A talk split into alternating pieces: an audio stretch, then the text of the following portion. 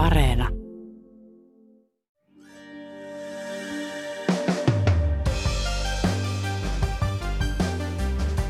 Venäjällä on meneillään käänteinen teollistuminen. Lännen pakotteiden myötä maa takapajuistuu. Hieman muistuttaa mun mielestä myös Neuvostoliiton, etenkin loppuaikoja, jolloin alkoi ilmestyä kaikenlaisia piraattituotteita. Oli Pepsiä ja oli Madonnan alppäreitä ja kaikkea muuta, jotka oli sit niinku melkein oikeita, mutta ei sitten kuitenkaan. Venäjän talouspolitiikkaan erikoistunut Suomen Pankin Laura Solanko pohtii, mitä käy Venäjän taloudelle ja onko Venäjällä varaa jatkaa sotimista. Tänään on maanantai 12. joulukuuta. Kuuntelet uutispodcastia. Minä olen Heikki Valkola.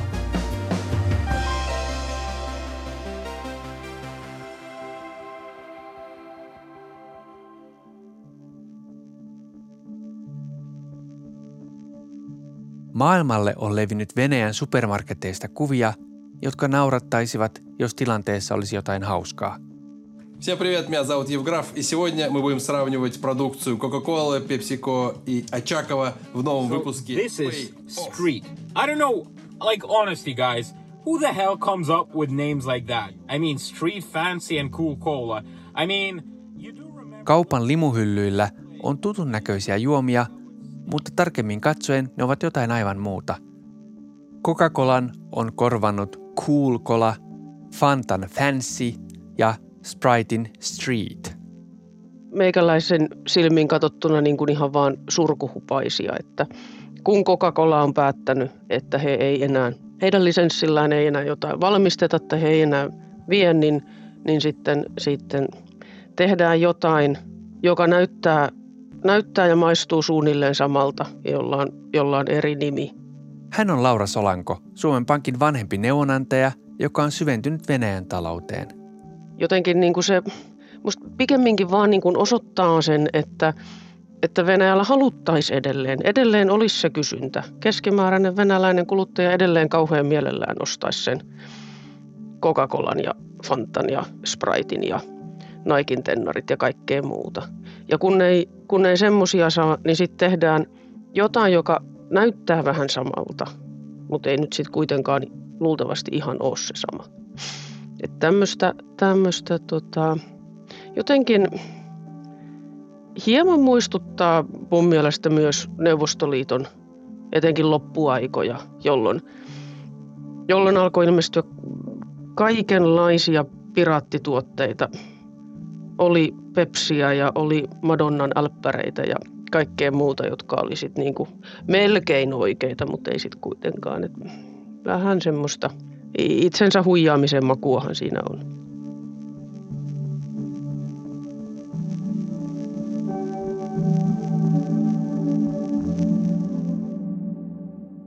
Kyse ei ole kuitenkaan vain kolajuomista.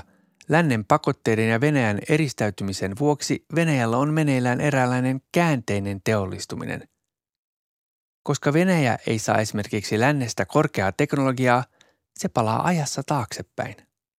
Jonkun verran sitä puhutaan siitä, että Venäjä on tässä palaamassa sinne 90-luvulle. Mutta eihän, tietysti maailma ympärillä on muuttunut niin paljon, että ei mikään oikeasti, oikeasti sitten 90-luvulle palaa. Palaa ja, ja, mutta mutta tota, jollain lailla monissa asioissa tunnutaan kyllä kääntyvän takaisinpäin. Se, että kuinka pitkälle sinne taakse päästään, niin, niin sitä on kyllä mahdoton sanoa, mutta katseet on käännetty, käännetty menneisyyteen. Käänteinen teollistuminen ei ole varsinaisesti eksakti tieteellinen termi, mutta kuvaa ilmiötä. Tämä käänteinen teollistuminen kyllä vähän niin kuin viittaa siihen ilmiöön, että, että tämän Venäjän talouden sisäänpäin kääntyminen tarkoittaa sitä, että, että entistä suurempi osa tavaroista, mitä Venäjällä kulutetaan, täytyy tehdä itse.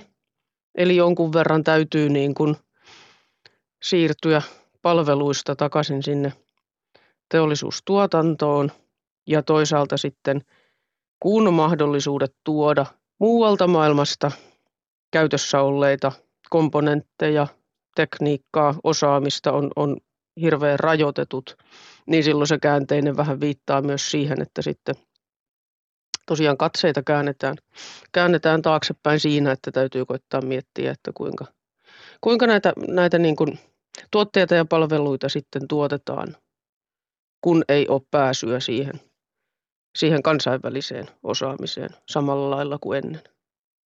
Yksi paljon esillä ollut esimerkki on autoteollisuus. Venäjällä on koottu aiemmin autoja, mutta osat ovat tulleet ympäri maailmaa. Useampia tämmöisiä kansainvälisten merkkien kokoonpano-autotehtaita on toiminut ja, ja ne on nyt ajautunut suuriin vaikeuksiin, kun, kun, kun näitä kansainvälisesti toimitettuja komponentteja ei sitten enää ole saatavilla. Sitten on, on niin kuin esitetty, että no kyllähän nyt Venäjällä lado, tai Neuvostoliitossa ladoja osattiin tehdä. Että sitten tavallaan niin kuin palataan, palataan johonkin vähän semmoisiin alkukantaisempiin automalleihin, jos ei nyt sitten ole turvatyynyjä tai lukkiutumattomia jarruja tai, tai niissä ei ole navigointilaitteita. Tämä on ehkä semmoinen yksi konkreettinen esimerkki siitä, mitä tämä, mitä tämä niin kuin talouden uudelleenjärjestely ja, ja käänteinen teollistuminen sitten voisi tarkoittaa.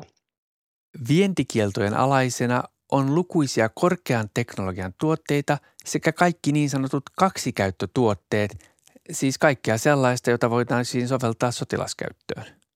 Sitten siinä on kyse siitä, että valtavan moni länsimainen firma on itse päättänyt, että he ei enää tee, tee kauppaa tai yhteistyötä venäläisten kumppanien kanssa. Ja, ja näin ollen heidän tuotteitaan ei sitten Venäjälle ainakaan suoraan viedä. Jos niitä viedään, niin niitä viedään jonkun muun maan kautta ja, ja silloin, silloin ne tuotteet on ehkä optimoitu sitten jonkun muun maan markkinoille. Ja sitten kolmannekseen tässä on kysymys ihan siitä, että nämä sokit yhteensä tarkoittaa sen, että Venäjän talous on taantumassa. Kotimainen kysyntä on vähäisempää kuin se oli viime vuonna ja senkin takia sitten tuontitavaroiden kysyntä on laskenut. Nämä kaikki yhteensä niin kuin vie, vie siihen, että, että Venäjälle tuodaan paljon vähemmän yhtään mitään kuin vuosi sitten tähän aikaan. Tavarat eivät liiku ja Venäjä eristäytyy maailmantaloudesta. Mutta toinen Laura Solankoa mietityttävä asia on ajatusten vaihdon loppuminen. Tämä koskee tavallisia ihmisiä, mutta erityisesti korkeakoulumaailmaa. Venäjä nyt ei varsinaisesti ole mikään maailman tieteen keskus. Jos tämä tilanne jatkuu, jatkuu tämmöisenään, niin, niin tämä tämmöisten niin kuin ajatusten vaihdannan eriytyminen voi olla kyllä sit sellainen asia, jota on myös kovin vaikea korjata sit jälkeenpäin. Sitä, sitä niin kuin, tämmöistä niin kuin maailmankuvien eron kurominen umpeen sitten joskus aikanaan voi olla niin kuin hyvin pitkä ja tuskallinen prosessi. Ja siinä välissä tietysti se, että jos kaikki innovaatiot täytyy keksiä vaan kotimaassa, niin kyllä se on myös talouskehitykselle kovin huono uutinen. Että jos ajattelisit vaikkapa Suomessa, meidän suomalaiset firmat todettaisiin, että vuodenvaihteesta alkaen ei sitten tehdä mitään yhteistyötä tutkimus- ja tuotekehittelyssä ulkomaisten tahojen kanssa, niin aika, aikamoista rytinää tapahtuisi.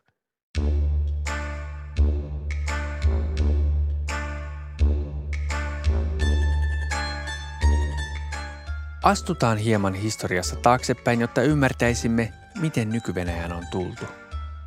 1990-luvun alussa Neuvostoliitto oli romahtanut ja Venäjän talous oli, no oli kaikin puolin kuralla. Entisen Neuvostoliiton ja varmasti myös Venäjän maatalouden pahimpia ongelmia ovat olleet kaikenlainen tuhlailu ja holtittomuus.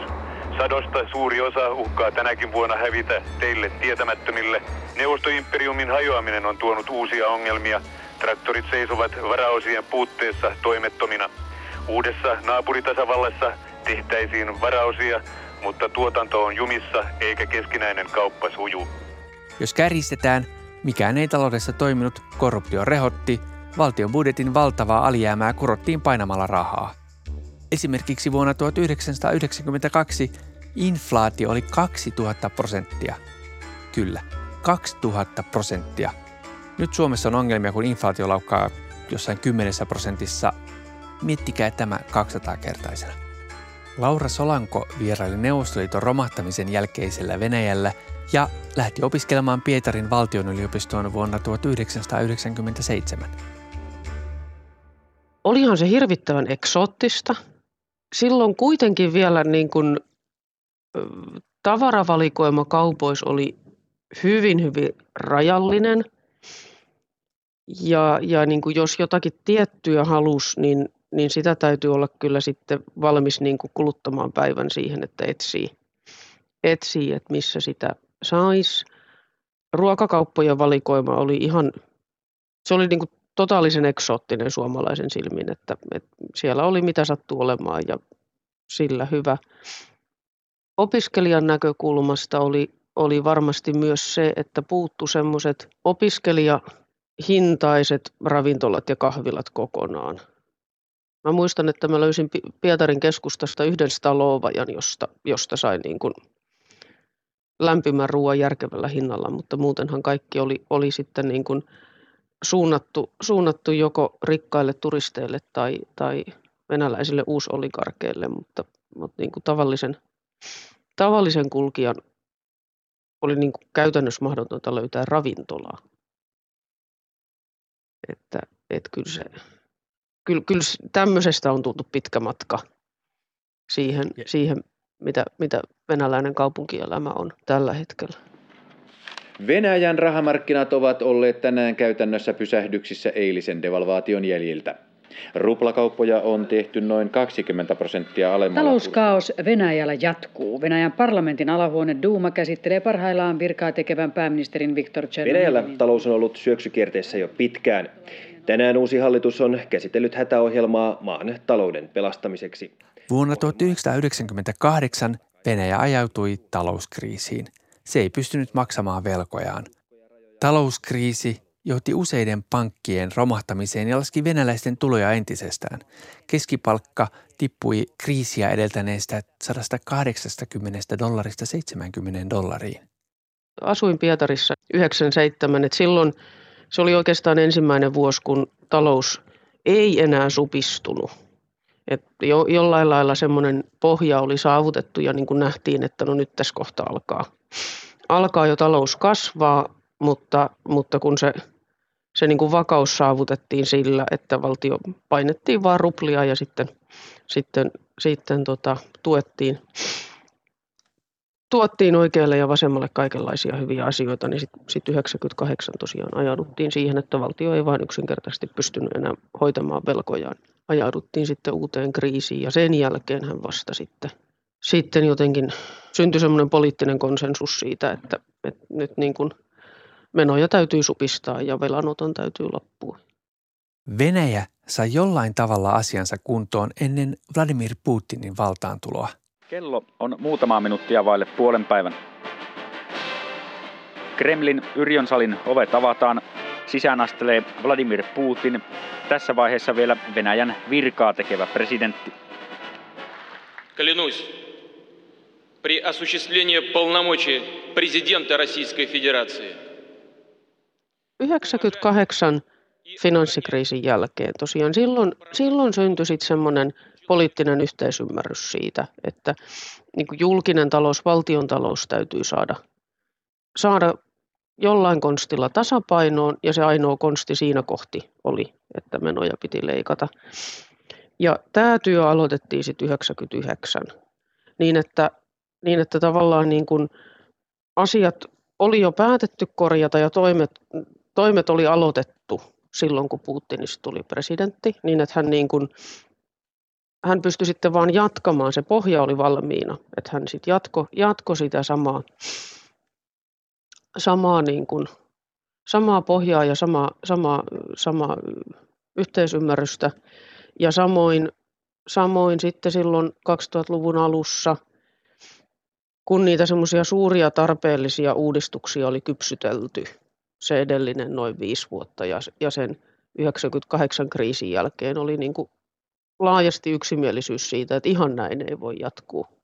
Niin silloin Putinin ekalla kaudella sitten sit saatiin vietyä läpi, läpi semmoisia sinänsä niin kuin markkinoiden toimintaa parantavia uudistuksia. Venäjällä eletään nyt talouden nousutunnelmissa.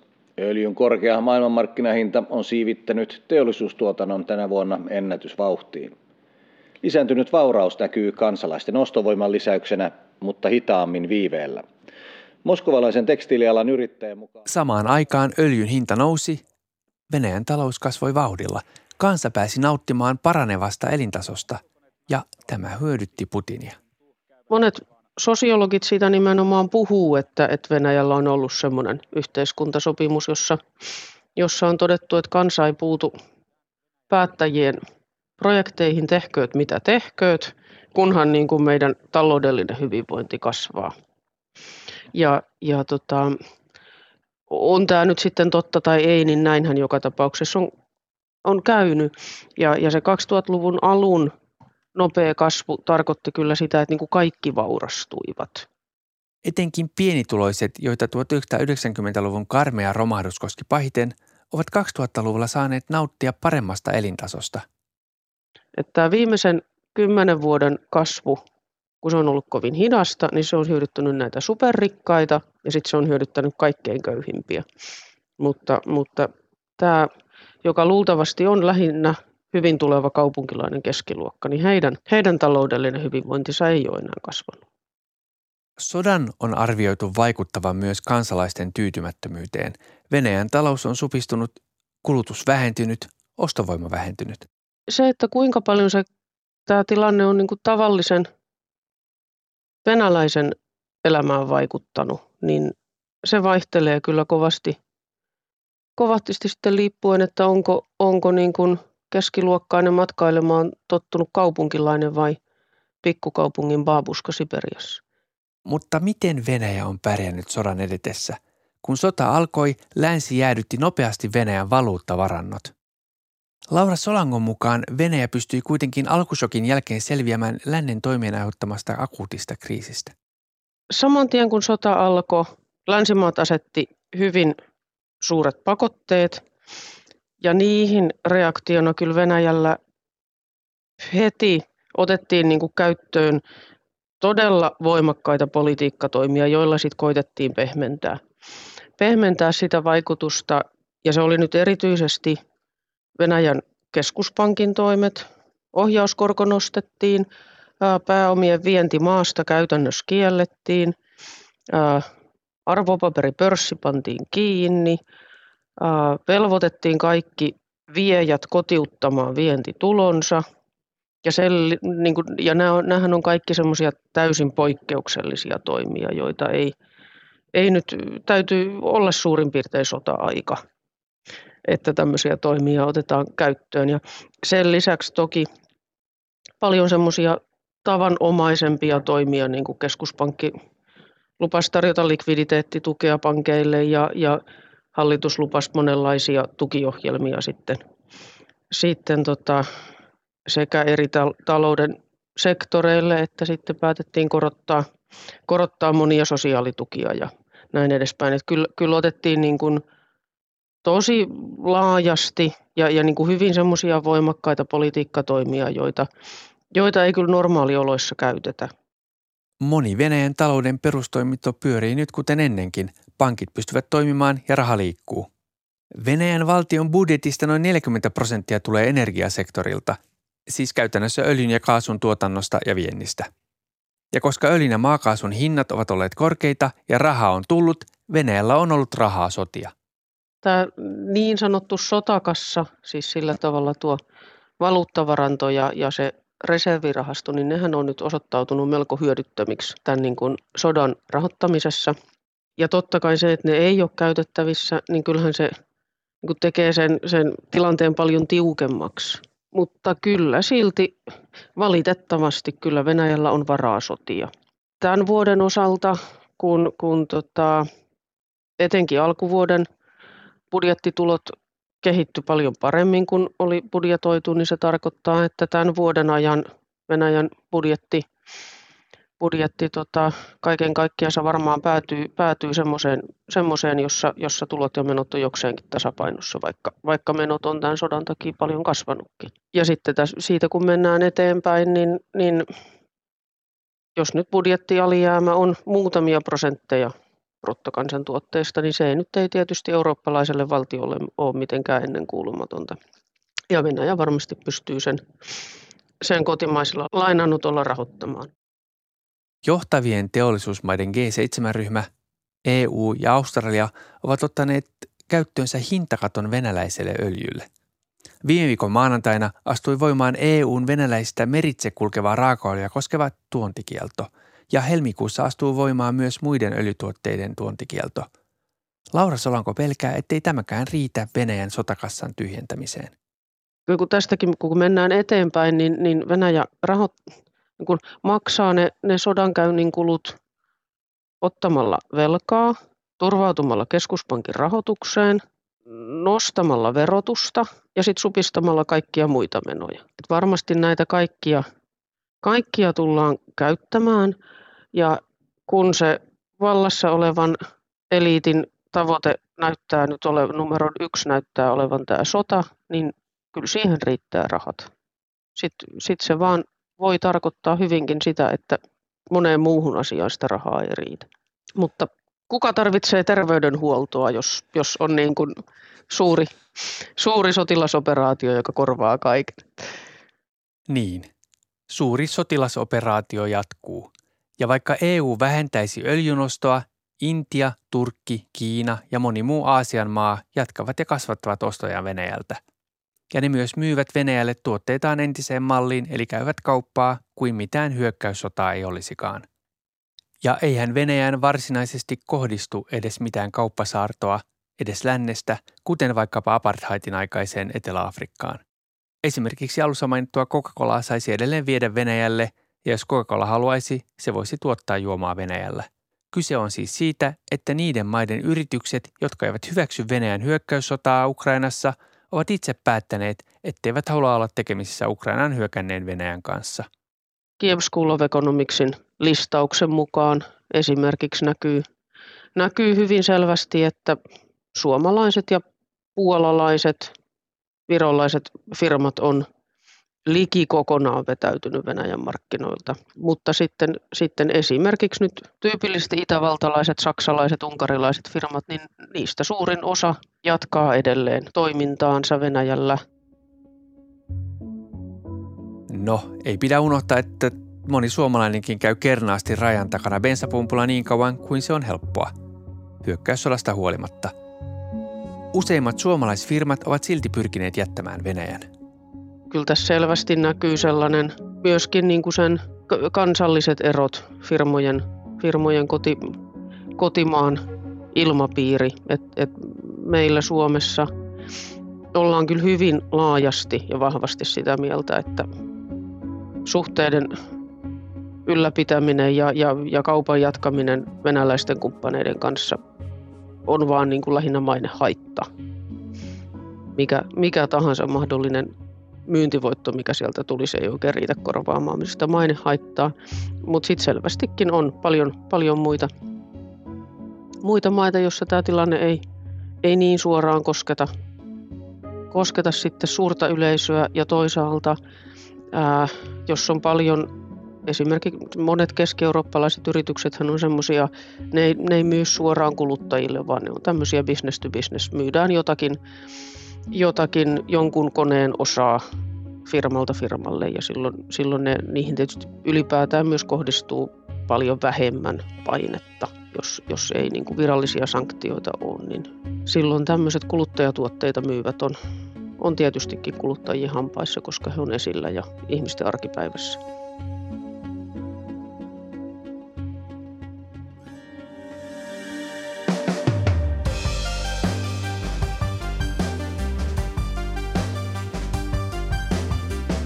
Kiitos, kun kuuntelit uutispodcastia. Uutispodcast ilmestyy joka arkipäivä kello 16 Yle Areenassa ja sieltä löytyvät edellisetkin jaksot. Palautetta voit lähettää sähköpostilla uutispodcast.yle.fi ja löydät minut somesta, että Heikki Valkama voit lähettää myös siellä palautetta. Tämän jakson äänistä ja leikkauksesta vastasi Sami Lindfors. Uutispodcastissa me syödymme siihen, mikä on tärkeää juuri nyt. Kuulemiin.